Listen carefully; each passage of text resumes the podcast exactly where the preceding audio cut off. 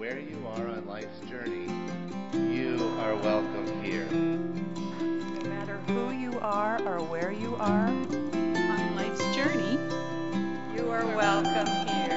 And you are wanted and you are valued here.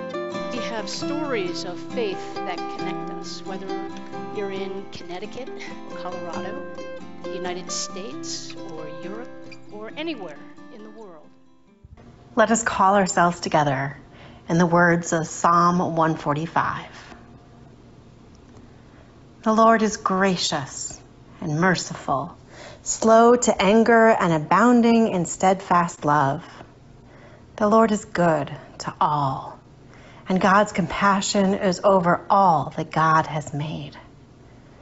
The Lord upholds all who are falling and raises up all who are bowed down. The eyes of all look to you, and you give them their food in due season. You open your hand, satisfying the desire of every living thing. The Lord is just in all ways and kind in all doings. The Lord is near to all who call upon the Lord, to all who call on God in truth. God fulfills the desire of all who fear. God also hears their cry and saves them. The Lord watches over all who love, but all the wicked God will destroy. My mouth will speak the praise of the Lord, and all flesh will bless God's holy name forever and ever. Amen. This morning we are turning to a story of peace. Uh, this story of peace comes from the book of Genesis, which, if you have your Bible, uh, is right at the beginning of the book, and that is true whether you are looking at a story Bible uh, for some of the children or people who prefer to read these stories laid out in this way, or if you are using uh, one of the traditional Bibles. You can always find Genesis and this story right at the beginning. As I said, we are beginning a new sermon series uh, today. We have been journeying through people and practices of peace all summer. Uh, knowing when we laid this out in March or April that we would need these practices of peace and that we would need the inspiration of modern peacemakers to help us live more deeply into our calling. I am telling this story rather than reading it this morning, so if you have a uh, younger person in your house Uh, who would like to hear this story in a different way, this is a great time for them to come nearby where they can hear it. Uh, if not, our recordings are always available, or you may find yourself inspired to retell it later. The story happens in a time and a place when it was the job of parents, uh, mostly dads, to find husbands and wives for their children. The story is about Abraham. And you might remember Abraham because he and his wife, Sarah, had a child when they were very old. Their child was a boy, and his name was Isaac. Isaac grew up, and Abraham and Sarah got older, and they knew that it was time to help Isaac find a wife to spend his life with, to journey alongside him when they were no longer there. And so Abraham called a servant to him, and he said to the servant, "I am sending you to the land of my ancestors to find a wife for my son. You must find a wife who is kind and good." The servant heard this and he was nervous. How would he know if a woman that he had never met before was kind and good? And how would he convince her to come marry Isaac, who he had never, she had never even met? But as it was the custom in that time and in that place, he took a lot of precious things. He took bracelets and jewels, and he took ten camels, and he set off on the journey. When he got to a city called Aram Naharim, which was the city that Abraham's brother lived in, the servant stopped at a well for a drink of water. In that time, remember, there weren't any faucets. And it was the job of the women to go get the water from the well. So as the servant sat there, thirsty, he prayed, God, help me find the right woman who might consider being a wife for Isaac. And may I know her by her generosity, the person who offers me a drink will be the right person. Pretty soon a woman named Rebecca came along. And the servant looked at her and he said to her, could I have a drink? And Rebecca brought him a drink of water, and then she looked to where the servant had had the camels lay down a little ways off from the well, and she brought water to those ten camels. And camels drink a lot, and they were very thirsty too. And so it was a lot of hot and hard work to bring water to the camels. When Rebecca did this, the servant knew that she was a kind person. And he asked her if she would think about marrying Isaac. The story goes on, and it tells a little bit more about how the servant went to meet Rebecca's family, but we're stopping there from today to think about how we see God in that story. I think one place we might see God is in the way that Rebecca showed kindness. Remember, she saw that the servant was thirsty, but she didn't stop there. She saw also that the ten hot, thirsty camels who drink a lot needed water too. May this story help us to be kind people in the world. Amen.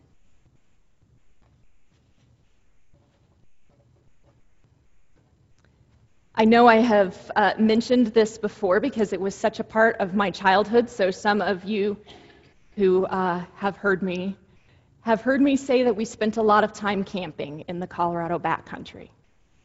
And I'm not sure if what I have shared before is that I usually filled up most of my allotted space, which was not very much, uh, with books. This was pre-Kindle days. And so I would take all of these books up with me. And one summer, uh, when I was however old you are when you read the Chronicles of Narnia, I took that series up with me. And I would sit there and I would read. And when I finished that last book, I remember sitting on this rock and just looking around. And I was sure that if I stayed there long enough, then I could just see Aslan coming right over the hill. I had been taken completely to that time and that place. There are books that do more than entertain. They transform. A friend of mine calls books like that beautiful books, with a capital B, beautiful books.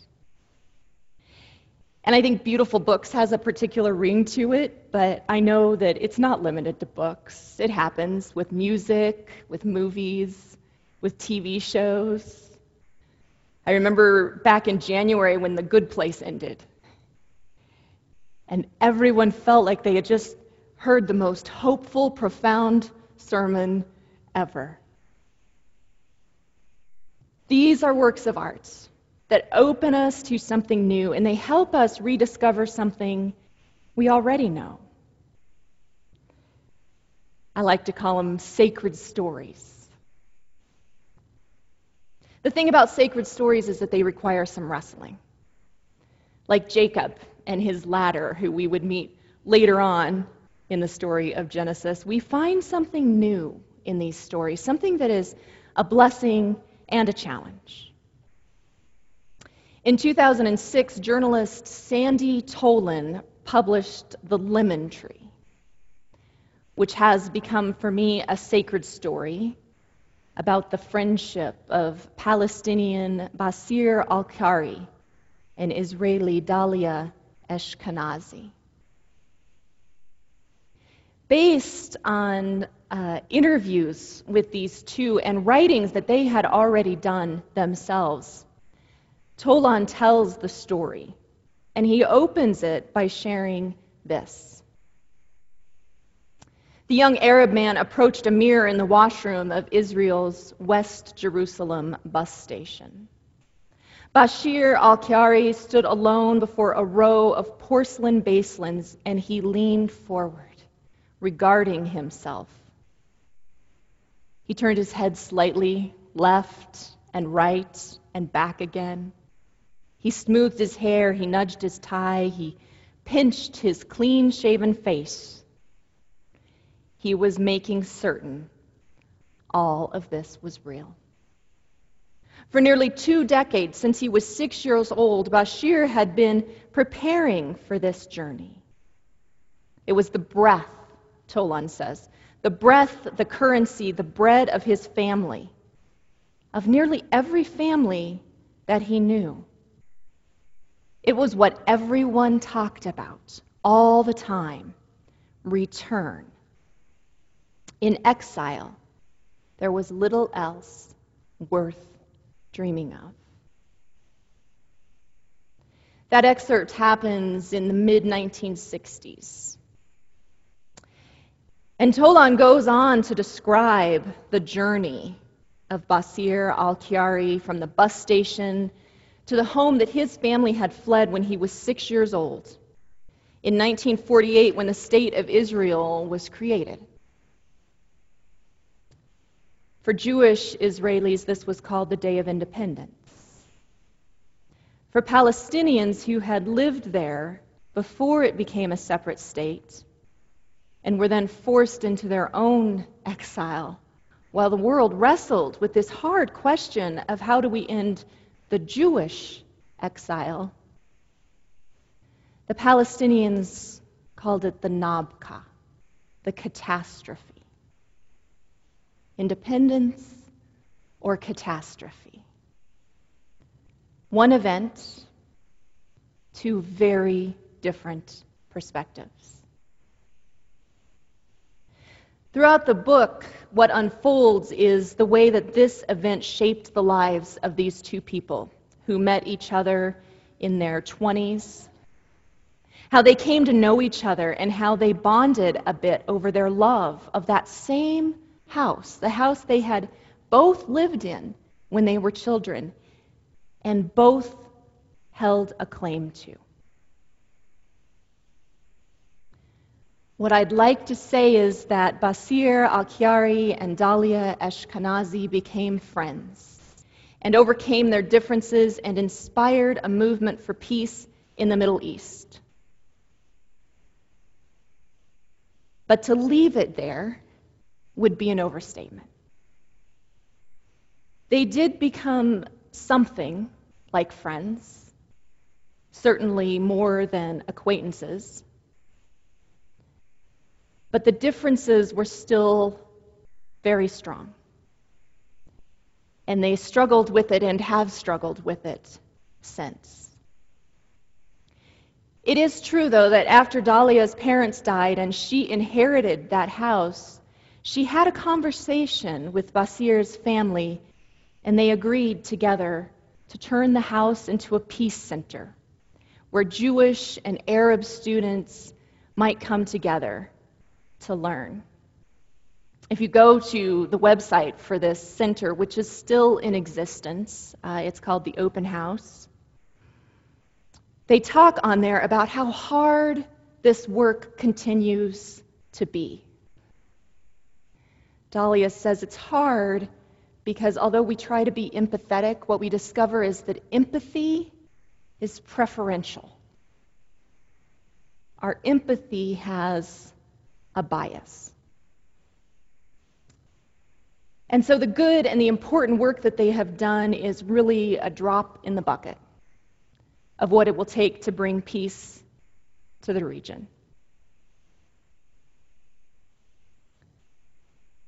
The fierce beauty of this sacred story, and the part that I want to think more about today, is that while it is a particular story about a particular time and a particular place, and while it is inspiring for what has been accomplished, it is also a universal story about people and understanding and the search for unity. We might draw inspiration from that today because we are, again, or maybe still today, looking for unity. Mostly, I think we are looking for the thing that has the power to unite us.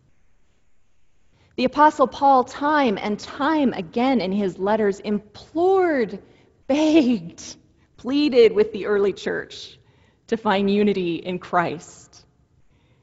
In First Corinthians, he said, "Now I appeal to you, brothers and sisters, by the name of our Lord Jesus Christ, that all of you should be in agreement, and that there should be no divisions among you, but that you should be united in the same mind and the same purpose." Clearly, that's working well. All of us Christians united in the same mind and the same purpose. We are trying, but we have the same arguments that the early church was having. And we're not having a lot more luck uniting around any other number of things that we might find to be uniting forces. Nationality, politics, family. They're all as likely to be sources of strife as they are to be a place where we find commonalities. I am saying this because it is a reminder that while the work of unity is important, and it is faith-filled, it is also imperfect.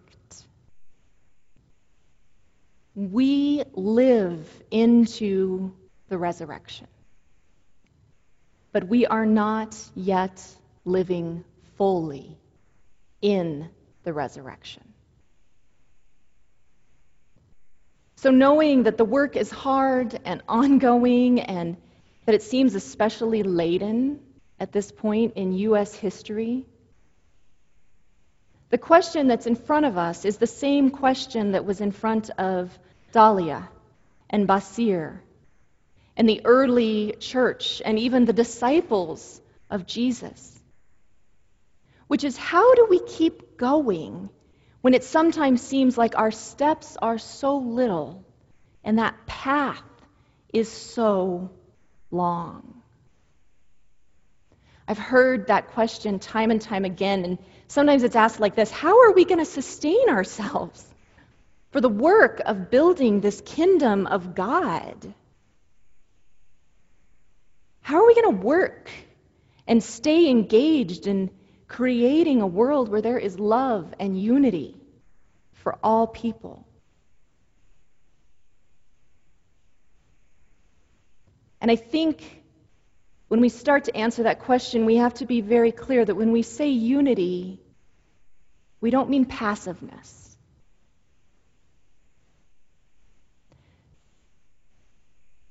Unity is not agreeing to disagree when justice is on the line.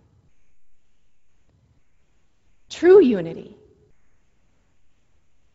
True unity will happen when everyone puts the well-being of others first.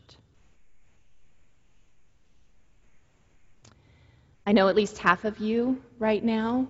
I can't see your faces on the screen anymore. I know at least half of you right now are uh, scoffing maybe at the possibility that that will ever happen. And maybe right now you're picturing a few folks in your mind who are like your uh, favorite people to pick on, and you know in your heart of hearts that they will never, ever, ever going to be able to put the well-being of anyone first. And so there is good news and there is bad news. The good news is that we do not have to worry about those people. The bad news, or the hard news at least, is that we also do not get off the hook because those people aren't doing their part. As Jesus said, the reign of God is within, which also means that the work of transformation begins within. And so as we learn how to keep putting each other's well-being in front of our own, we will become more effective at inspiring others to do the same in thought and word and deed. Our unity, though, has to be rooted in something bigger than what we believe or even who we are. It has to come from who God is.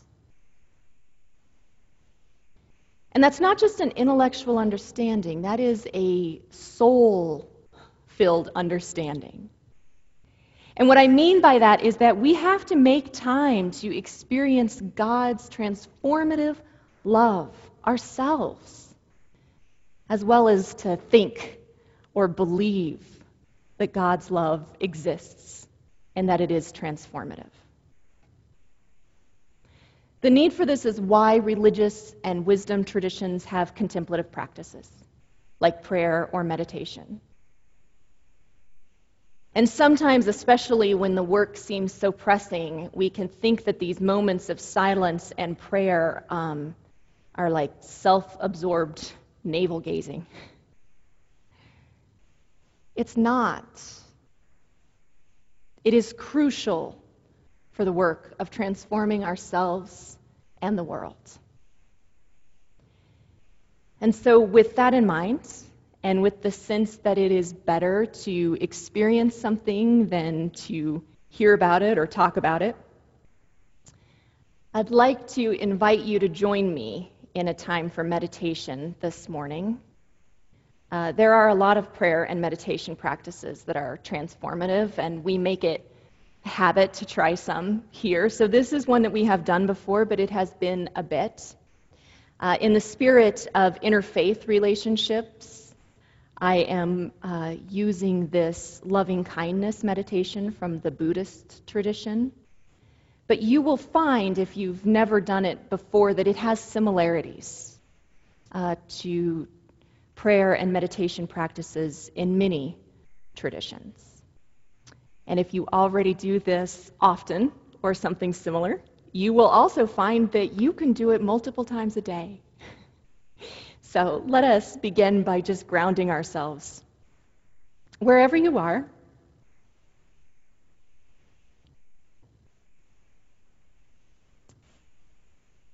you might come uh, to your breath. You might come to one of those images that we showed during the Uh, Psalm one forty-five, if there was something that was particularly grounding there for you. If you have your candle nearby, you might focus on that. And we breathe together, connected in the spirit. As I say these things, I invite you to say aloud or think them quietly to yourself. May I be free from inner and outer harm and danger. May I be safe and protected. May I be free of mental suffering or distress. May I be happy. May I be healthy and strong. May I be able to live in this world happily, peacefully, joyfully, and with ease. And now you're going to try to keep that spirit that you have within you, but move your focus to thinking of a person who is easy for you to feel unconditional love for. This is somebody uh, that you can easily love without worrying about getting something back. Picture them saying after me again, "May they be free from inner and outer harm. May they be safe and protected. May they be free of mental suffering or distress. May they be happy. May they be healthy and strong. May they be able to live in this world happily, peacefully, joyfully, and with ease."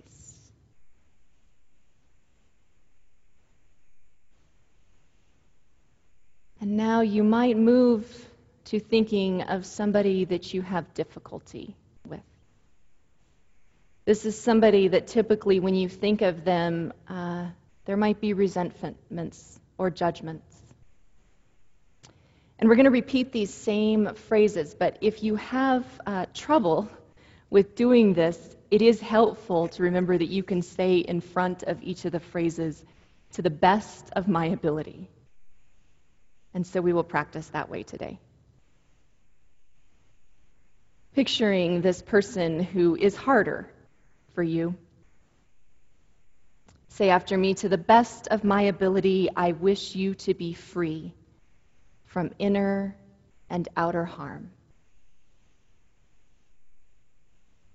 To the best of my ability, I wish for you to be safe and protected.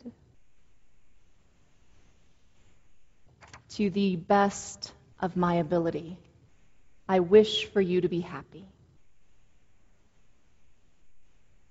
May you be able to live in this world happily, peacefully, joyfully, and with ease."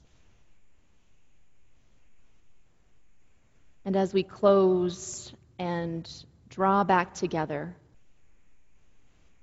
imagining the whole world being held in for what I understand is Christ's love, we say together, "May all beings be safe, happy, and live joyously." Amen.